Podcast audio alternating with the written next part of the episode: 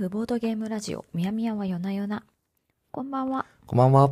この番組は子供が寝静まってから夜な夜なボードゲームで遊ぶ夫婦が最近遊んだボードゲームのことなどを話す番組ですはい。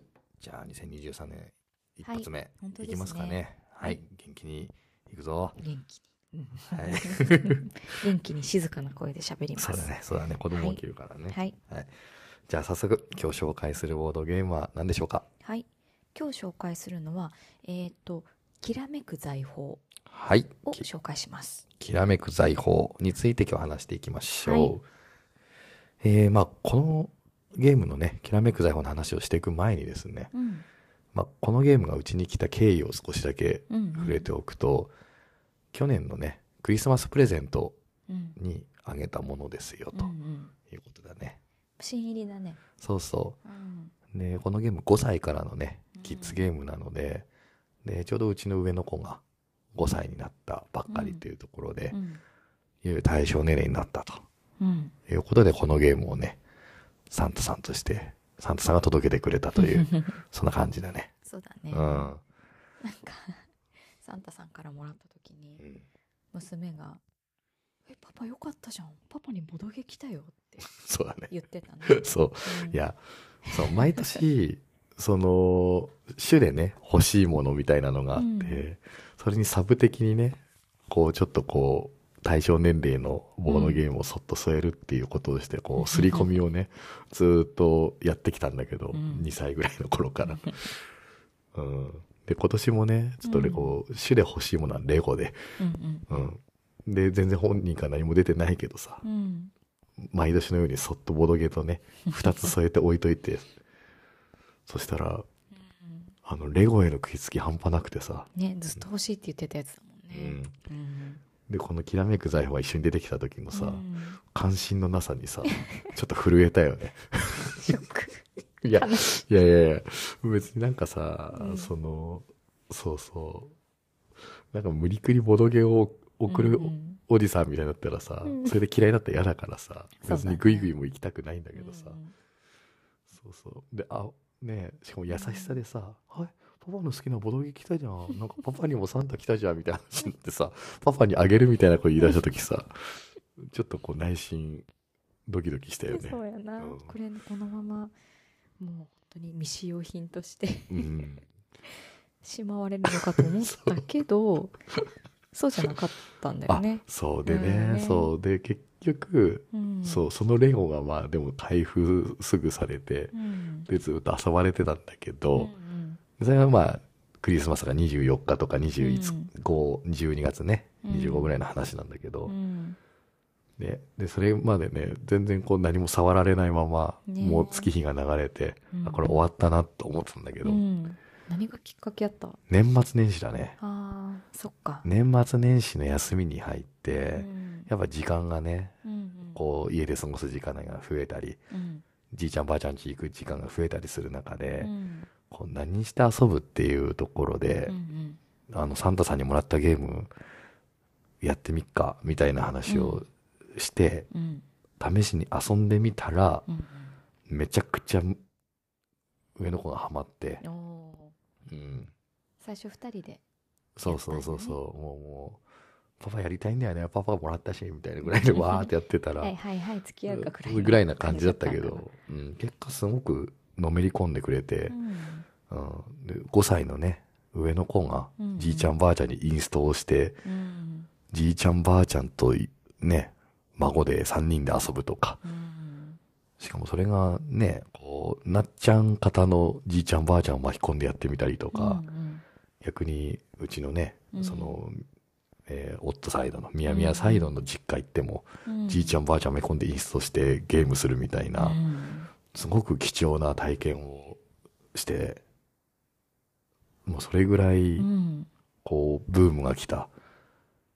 結果的にすごいゲームになった、きらめく財宝。確かに。いやーこの年末年始はこのゲームよくやったわ。まあすごいやったよね、はい。うん、というねちょっとこう、我が家的にもね、うんうん思い入れのあるゲームにもなったきらめく財宝ですが、はい。まあちょっと何が面白かったかとかね、うん何がちょっと子供に受けたのかみたいなこととか、うんまああとはそのキッズゲームではあるけど、うん大人が遊んでどうやったかみたいなこととか、ね、ちょっとかそんなことを話せていけたらなとうん思っておりますと。ことです。で改めて、ちょっとゲームの紹介ね、簡単にだけしていこうと思うんだけども、はい。じゃあ紹介お願いしていいですか？はい。えっ、と、ゲームの概要は、対象人数は2人から4人。プレイ時間はだいたい15分で、対象年齢は5歳から99歳。うん。もうおじいちゃんおばあちゃんまで遊べるってことやねう。んうん。はい。です。はい。というゲームですね。はい。で、このゲーム2018年のうん。ドイツキッズゲーム大賞か。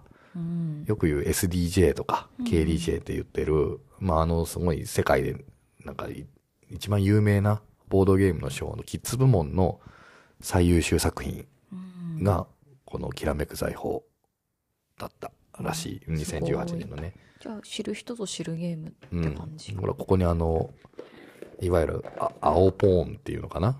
赤ポーンの青バージョンのキッズバージョンがついてる。幅のゲームですね。本当だ。うん。で、その日本語版がすごろく屋さんから出ていて、うんうんうんはいはい。それを購入して遊びましたという感じだね。そっか。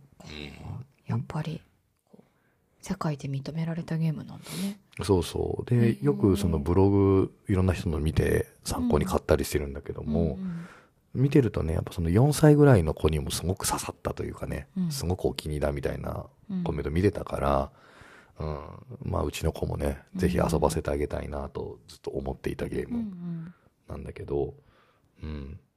テーマ的にもね、やっぱこう、やっぱ幅の黄色い箱でっていうことだし、あの、設定が、ね、みんなチビドラゴンになるんだみたいな。そう、子供のドラゴンになって、あるね、その氷の柱を、でっかい氷の柱を見つけましたと、うん子供たちが。うん。うん。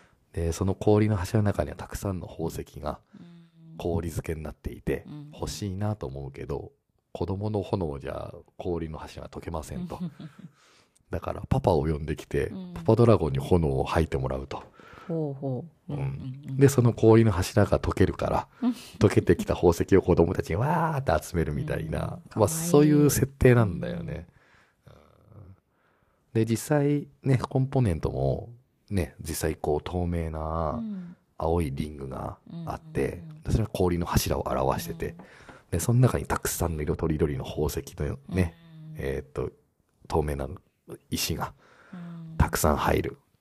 あれちょっとワクワクするよね。そうだね。子供が喜ぶ。そうそうそうそう、あれは可愛いよね。うん。そうっていうもう、ね、やっぱ子供心といううんか、うん。ね、ぐっと目を引くようなコンポーネントはしてるようね。ん。そうだね。こはい。の表紙のドラゴンの表情いいね改めていつらしてんだよ、みんなめっち。ゃ可愛いわそう。子供たちもちゃんとね、その個性豊かで女の子のドラゴンもいれば、ねなんかやんちゃそうな男の子ドラゴンもいたりみえたいな。頭にタケコプターついとるやんそうそうそうそう。うちの子大体なんか紫のね、うん鼻の輪っかつけた女の子ドラゴンを選んでやってるよね。うん2歳の下の男の子は「これ!」とか言ってなんかこのうんタケコプターつけてる帽子の子選んでたねそうね。うん。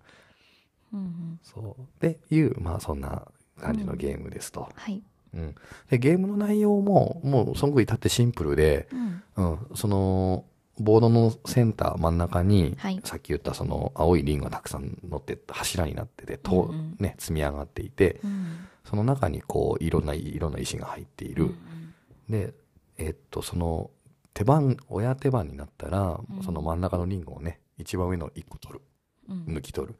で、その時に、えーっと、真ん中に入っている宝石がポロポロっとね、うん落ちるから、で、その落ちる宝石の色を一色予想してうん持っていて、うんで、実際に落ちた色うんの宝石をもらえる。それが勝利手になる。うんみたいな感じになってるんだうんよね。あで、それをひたすら繰り返して、うんその真ん中の輪っかが全部なくなったらゲーム終了。はいうん。うん至ってシンプルうん、単純明快。うんな感じですと。じゃあこのゲームがね、こう何が子供に刺さったのかとか、面白かったのかみたいなことなんだけども、はい実際遊んでみてうんうんどうだった？えっとその子供5歳の子供と遊んだ時はうんうん。えっとやっぱりこのデザインの子供心をくすぐるっていうところの導入もそこから多分楽しいんだろうなって思うんだけど、カラフルなこの石が何色あるのかな？5色かうんうん。5色あって最初に石のどの石が落ちてくるかなっていうのを選ぶやんうん。あの時にこう目に見えてる石の数を頑張って多分数えてこれだなっていうのを当てに行く楽しさとかもまずあるのかなってそうだねて。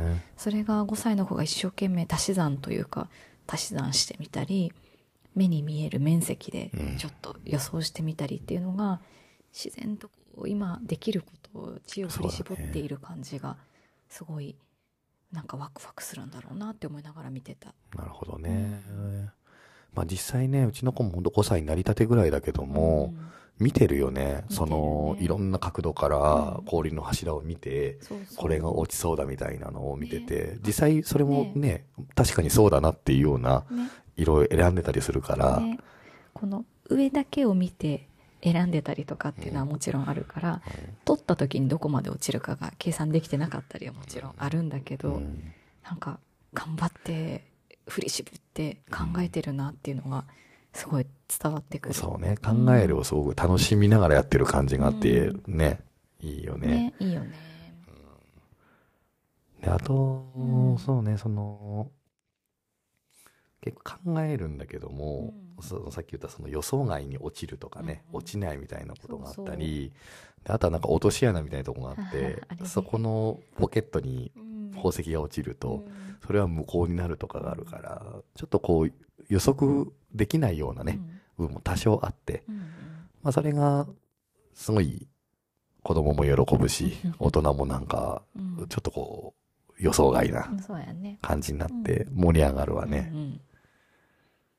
であとまあなんかな、そのいいなと思うところで言ったら、あの、ロールプレイがしやすくなってるっていうのはいいなと思っていて、というのも、その、親プレイヤーは親ドラゴンのね、木駒を持ってうん。炎を吹くっていう、うん。まあそういう、あの設定なんだけども、その親ドラゴンの駒がめっちゃでっかいのよ。うん。なんか思いのほかそれだけ、うん。なんかちょっと積み木ぐらいのでっかい親駒があって。で、あれを手元に置きながら、うん。炎吹くぞみたいなこと言って、ブーみたいなことをう、ん。ちょっとこう、雰囲気を出して言ったりするとう、んやっぱ子供それでわーって喜んだりするから、あのスタートプレイヤーコマみたいなやつをね、うん。あんな合成に作る必要って本体はないというか、あれなくてもできるんだけども、ね。あえてあれを入れるあたりが、うん。うん、やっぱ雰囲気が出る。うん。ね。なって思う。ゲームの世界をなんかすごい表してる表してるし、うねん、ああいうこ、ああいうね、こう普段触れないような、うんでっかいドラゴンのね、うん木駒があるみたいなのがもう、それも一つポイント高いんじゃないかなと思ってて。うんそうね存在感あるなあるある。っうんていうのと、あと、なんていうかな、その子供とやるっていう目線で言った時には、なんていうか、あれだよね。加減がよくしやすい。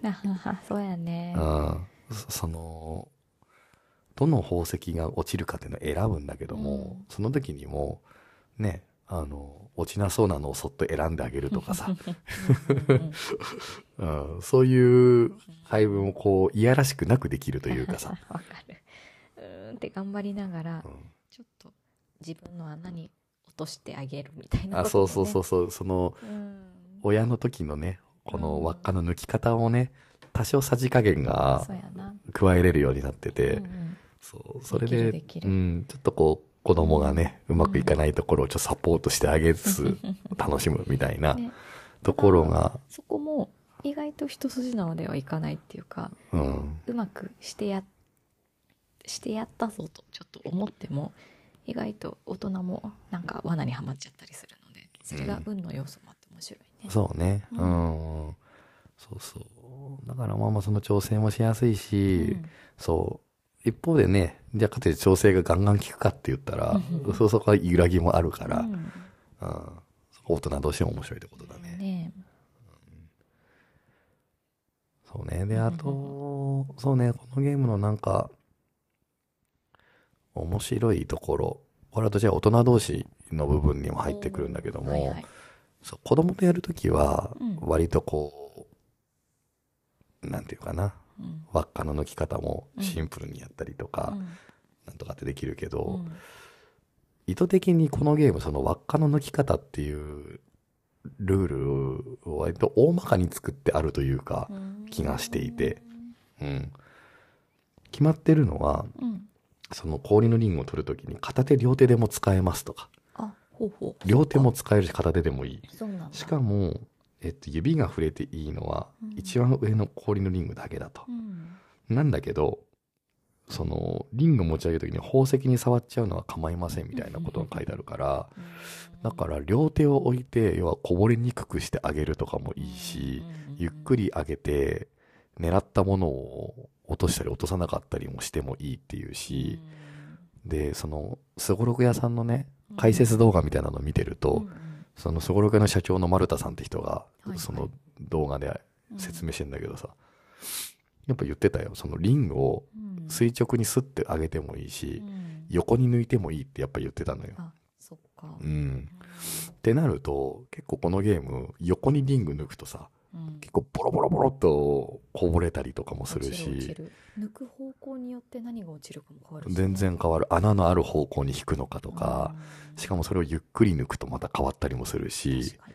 そう。だから、結構その、抜き方によってうん。いろんなことができたり、うん。でも思うようにならなかったりみたいなことでう、んうん。なんかいろいろ試しやすくなってるんだなっていう気がする。その、素直に抜きましょうみたいなルールだったらさ、うん。もっと本当に垂直に抜くだけみたいな話なんだけど、うん。そうはなってないから、うん。うんなんか、そうそう、あえてこういろんなね、取り方ができるような作りにしてるんだなと思って。うんうん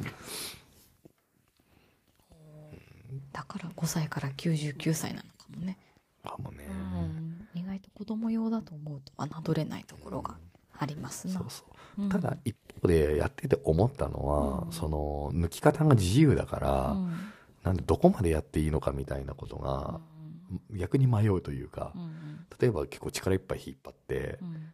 なんかうちのじいちゃんとかやってた時のなんかもう力いっぱい引っ張るからさ、塔崩れるんだけどさ、とか、そうだね。うん、あれいいのみたいな話とか出たから、うん。結局それはもう、多分そこの調整もうち、ね、そのプレイヤー同士で決めてねってことなのかなって解釈してるけど、結局うちらは塔を崩しちゃったら、あの、他のプレイヤーに、うん。あの、自分の取るべきだった石をあげる。うんい一個あげる。みたいな感じにして、ペナルティをちょっと加えたら、まあちょっとみんな慎重になったかうん。ら、あれってオリジナルルール？オリジナル。あそうなんだ。なんか、うん、そうそう、そこの部分ってオリジナルだね。そっかそっかなんかね、あんまりね、その、あの塔が崩れるっていうことを、そんなに、なんていうかな、想定しないというか、うん。なんか不器用なチビドラゴンたちへみたいな記載はあるんだけど、本当だ。なんかうっかり、うん。なんかこぼしちゃったら、うん。なんかこう、お詫びとし石を一個あげましょうみたいなことあるけどあの、塔が崩れたらどうするのかどうなるのかとか、うん。っていうことで、あんまり深く言及してない感じがあって、へー。なるほどそう思ったらあんまりあっと動かすことも想定してないのかな。って思うんだけどね。の割にはなんか割とファジーに書いてあるし、横抜き OK みたいな話もしてるから、そう、自分たちで。でね。そうそう。最初はそこがちょっと少しもやっとはしたんだけど、うんでもまあまあそこも考えることも含めて、ううんん、うんあの、楽しいゲームというか、ね。ゲームの一部なんかなと思うと、腑に落ちるうん感じではあったかな。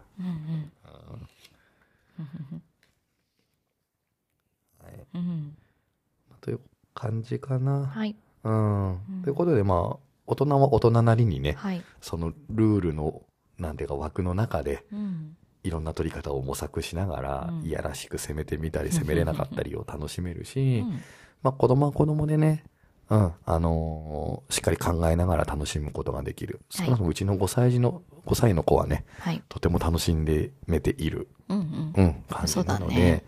はい。大事なゲームかなと思っうんております。初めて遊ぶゲームとかにもいいかもしれんうねん。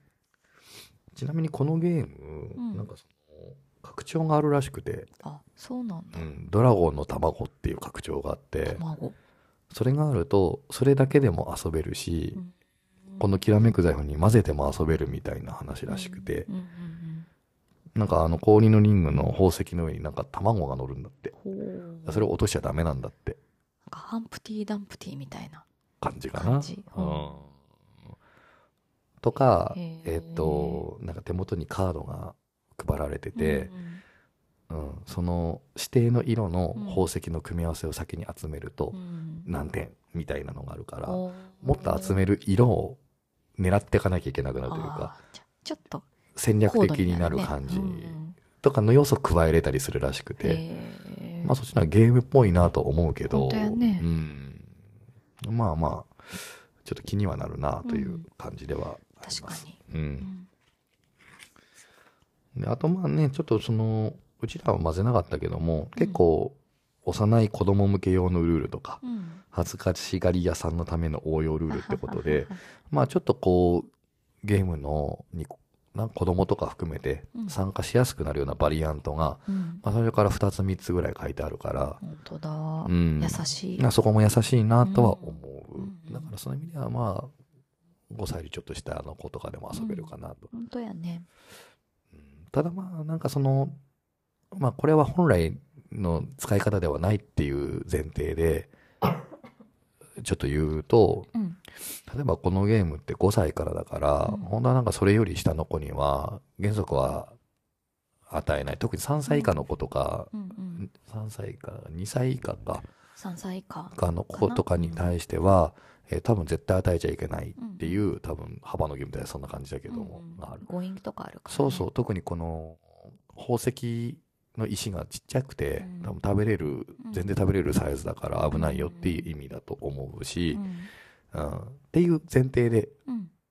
言うとで、まあ、かといってうちの2歳の子もうん。お姉ちゃんが遊んでるとね、やりたいわーってなるかうんら、うん、結果、えーっと、なんていうかな、こう親がつきながらうん。少し参加するみたいな使い方はちょっとしたけども、うんまあその時も、まあもちろんそのタワーを抜くみたいなことは当然2歳とかだとできないんだけど、えーっと、まあ親が代わりにそれを引いて、うん。抜いて、で、どれが落ちるか選ぶみたいなね。うんうん。この色が落ちるんじゃないかって選ぶこととかは、うん。これとか言いながらまあ適当に選んでるし、うん。それは楽しそうにするし、うんで、落ちてきた石をね、その色を集めて、で、その落ちた色を、なんか自分の、なんていうのかな、ポケットに入れてくんだよね。うんうん。その箱に穴が開いててそこにこう自分の取った石を入れていくっていうことがあるんだけど、うん。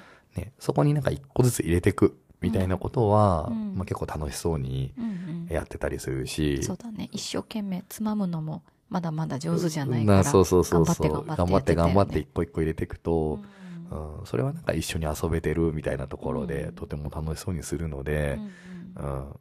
まあまあまあ、あの、本来ではないという前提だけども、うんまあ、そういうふうに親がつきながら、ううんん、あの、できる部分で参加するっていうことでは、うんうんあの、2歳の子も楽しそうにはしてたかな、うんとは思います。ううんん。はい。まあ、なぜそんなような、はいうん、ゲームかな。はいまあ、それも踏まえてどうかな。うん夜な夜なども一応出しとくか。は いはい。そしたらこの番組では夜な夜な遊び態度通称夜な夜などを5段階で発表しています。数字が高いほど大好きなゲームです。夜な夜などはまずどうでしたか？みやみやから。夜な夜などか？うん。えっと、まあ、夫婦で夜な夜な遊びたいかっていう基準で照らして言ったら、な3ぐらいかな。うん。でも、うんうん。子供と遊ぶファミリーゲームみたいなところで言った時には、うんそうね、4.5うんうんぐらいはあってもいいかうな。んうん。と思いました。高いねううんん。まあ、やっぱさすがに大人でやるにしてもさっきの話じゃないけど、うんこう、なんか抜き方工夫できるって言ったけど、うんほんでもうコントロールできないのよ。大体なんか全然違うとこ行くし、うんねうん、思ったように落ちないから、穴なんかにも。うだから、もうほぼ結構運の良さ強いなと思う。んうん。まあワイワイ遊べるけども、なんか夜な夜ななんか繰り返し遊びたいかって言ったらまたそれは別。かなと思った。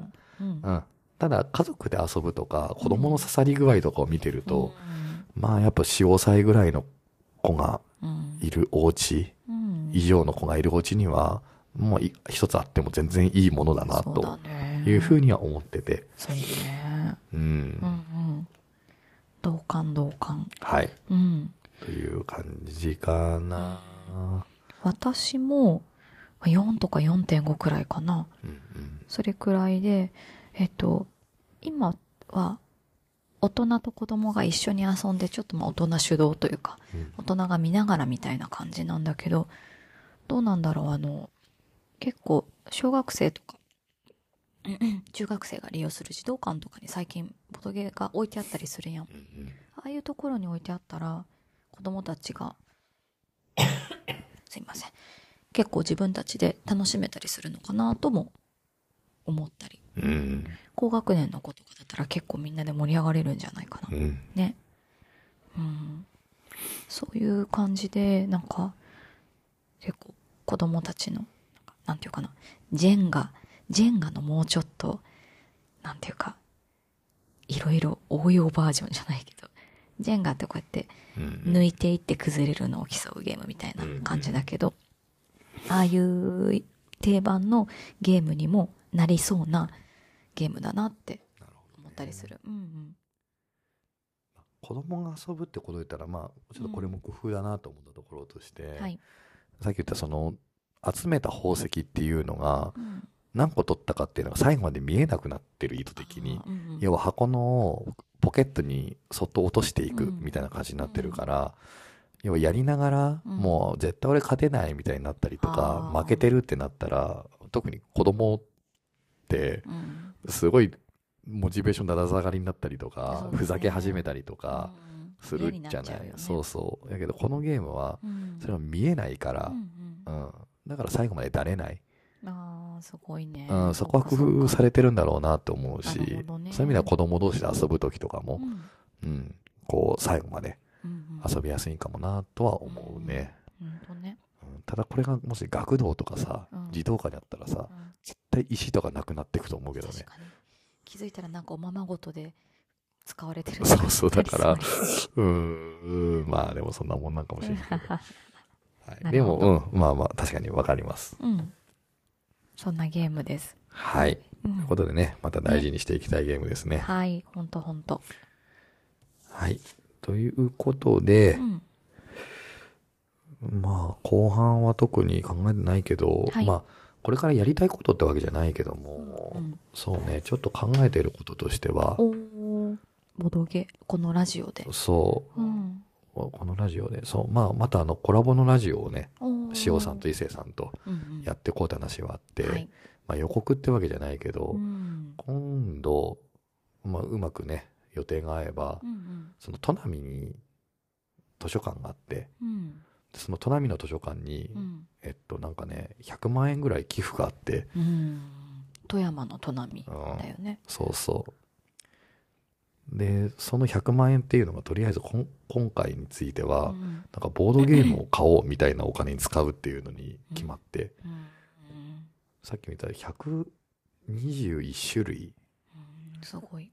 うん、242うん。セットのボードゲームが寄付されたんだって去年。ああすごい。そう。で、で、今なんかボードゲーム市民講座みたいなのもやってたりとか、うんで、なんかボードゲー初心者こう体験会みたいなことも結構定期でやってるみたい。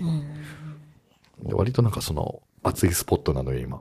そうなんだ。すごいね。で、そこにうん。伊勢さんとか塩さんと一緒に行ってうん。何があるのかとかっていうのを見て、その中のおすすめのゲームとかをうん。ちょっとピックアップして紹介できたらとか、うん。そんなことは考えておりますと。すごい市民講座かやってる。そうなんだで、市民講座の講師してるのうが、んあの、砺波にあるシュピールっていう、はいはい美味しいパフェのそうそう、パフェがある。で、2階がね、うん本棚ずってずらすと、もうね2階がボドゲスペースになってるっていう本、当に隠れ家のような隠れ家ワクワクするみたいな、すごい作りなんだけど、あそこのオーナーが講師するらしい。あそうなんあーだからもう間違いない感じだね。ちゃんとですうね。ん。すごいね。うん、うん。安心だね。そうそう。なんかちょっとそこ見に行くのはね、楽しみにしてますわ。本当だね。であと、まあなんかね、今年ってことで言えば、うん。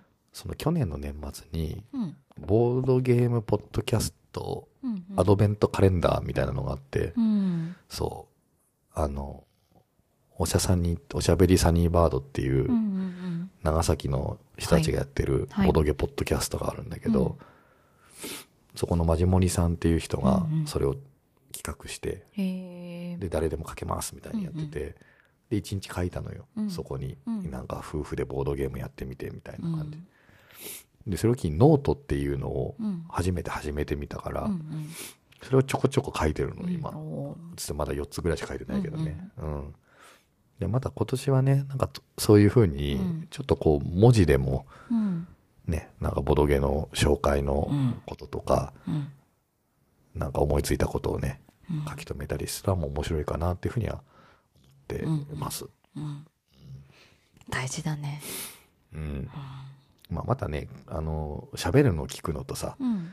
やっぱ文字を見るってまたちょっと違ってたりするからそうさ、やね。そううんやっぱこういう聞くって、要はうん時間がまとまってないとさ、うん。うん良くも悪くもこう30分のラジオ聞くと30分が必要になったりする。でしょ。まあなう。ん、で文字はね、読まなきゃいけないけど、うんその分いつでも読めて、うん必要なとこだけ読めたりもするから、そうやね。まあどっちも良し悪しがあるなと思ってて、だからその意味ではまあね、もうちょっとラジオと重複するような内容でも、うんあえて文字に起こしてみたりとか、うんね、そんなもんやっててもいいかなと思ってます。うんはい。こうやって投稿してもいいからね。はい。ほーとか言いながら聞いてるけど、うんなんかちょっと書けるように頑張ります。はい。はい。ちなみにあれしてよ、そのうさぎ年うんうん。にちなんだゲーム、おうさぎの出てくるゲームはうちにあるのかないのかっていう記事を今あげたから、そっか。うん見ます。前後編で書いたから。わかった。読みます。はい。まあ、まあノノートやってること言ってなかったからうんうね。ん。はい。ノートとても読みやすいよね。書きやすい書きとやすいわ聞くね。うんかその、向こうで自動的にじゃないけども、見出しつけてくれて、はいはい。そのチャプターみたいに分けてくれたりもするから、そうなんだ。あれは、こうんう、ちょっと、知識が。そうそう、なんかね、本当はコードを使ってなんとかとかいろいろいるんだろうけど、うんうんねそねそれを自動でやってくれるのは、すごく助かる。嬉しいね。うん。うん。あ、そっかそっか。読みます。はい。はい。うん。うん。という感じでね、まあまた、ぼちぼちやっていきたいと思いまはい。すので、またぜひ聞いてください。あ、で、あと、そうや、あの、あれよ、うん時々感想をね、あの、つぶやいてくれる方とかはい。いるわけですよ。はい。ありがたいことにね。はい。で、まあそういう時とか宣伝する時にも、うんなんかそのハッシュタグで、うん。今、みやみやはよなよなって入れて結構つ、書いてくれるんだけど、それでほら、結構長いでしょ？長いね。うん、だか確ら、ちょっと、文字数を奪ってしまう。そう、圧縮して、うん。なんか、ハッシュタグ、みやよなぐらいに、うんうん。みやよなは多分まだ使ってる人いなそうな感じだったから、おー、そっか。みやよなぐらいのハッシュタグをうん積極的に使っていこうかなってはい。思います。あ、了解です。うん似合いようなね。はい。うんうん。はい。です。似合いような。よなはカタカナですか？そうね。うんひひらがなでみや、うんカタカナでよな、ような。ほらほど、みたいな感じだったけど、うんはい、そんな感じです。はい。はい。ですね。で、まあ、そそれで感想とかね、あの、うんうん書いていただけたら、あの、すごく、あの、励みにもなるので、また見ていきたいなと思っております。使っていこう。はい。はい。なとこかな。うん。はい。なんか、やりたいこととかある？あえっと、考えます。はい1月中に。わかりました。はい。はい。じゃあ、そんな感じで、締めますかね。はい。じゃあ、締めの一言。なんか、言えそう、大丈夫？そうです。締めか。特に締めるわけではないんですけど、えっと、春に、うん。あの、エルレガーデンっていうバンド、ちょっと懐かしいんですけど、うんあの、なんか全国ツアーをやるらしくって、なんか近くに来るので、めっちゃ行きたいけど、これチケット取れないよなという気持ちになって、勝手に絶望していて、なんかでも楽しみな私です。うん。はい。あと、私ね、えーっと、文豪ストレイドッグスのアニメの4期が始まって、うんうんすごい楽しみな。好きやね。いや面白いね。そっか。ちょっと言うとさ、あ大体文豪ストレイドッグスって2期以降さ、あ。うんうん。最初の2、3話って過去編から始まるのよ。あそうなんや。振り返るんや。そう。メンバーたちのなんかちょっと昔のこう、まだアンダーグラウンド時代の話とかうん、出会いみたいな頃から書いてて、で、それから突然うん4話ぐらいから現代に戻って、うんいろんなこう、構想とかに入ったりするんだけどはい、はい。一見それがつながりがないようで、うん。結構その過去編と後半の現代編ってうんテーマがちょっと重なってて、うん。友情がテーマやったらそれがなんかそのまま友情が現代にもなんか同じような。そう、過去に起こったことが次の世代が同じことを繰り返して紡いでいるみたいな風になんかちょっと繋がって落としてくれるのよ。で、今回もなんかそんな感じで、あ、そうなんや。今回なんか子育ての苦難の話だみたいなことが最初に書いてあったから。あれがどう子育てにつながるのかみたいなことがね、ほう、すごいね。うん、ちょっと気になっております。はい。タイムリーなテーマ。はい。すみません、だらだら喋りましたが。うんはい。はい、ということです。はい。じゃあ、また今年もよろしくお願いします。はい。お願いします。おやすみなさいはい。おやすみなさい。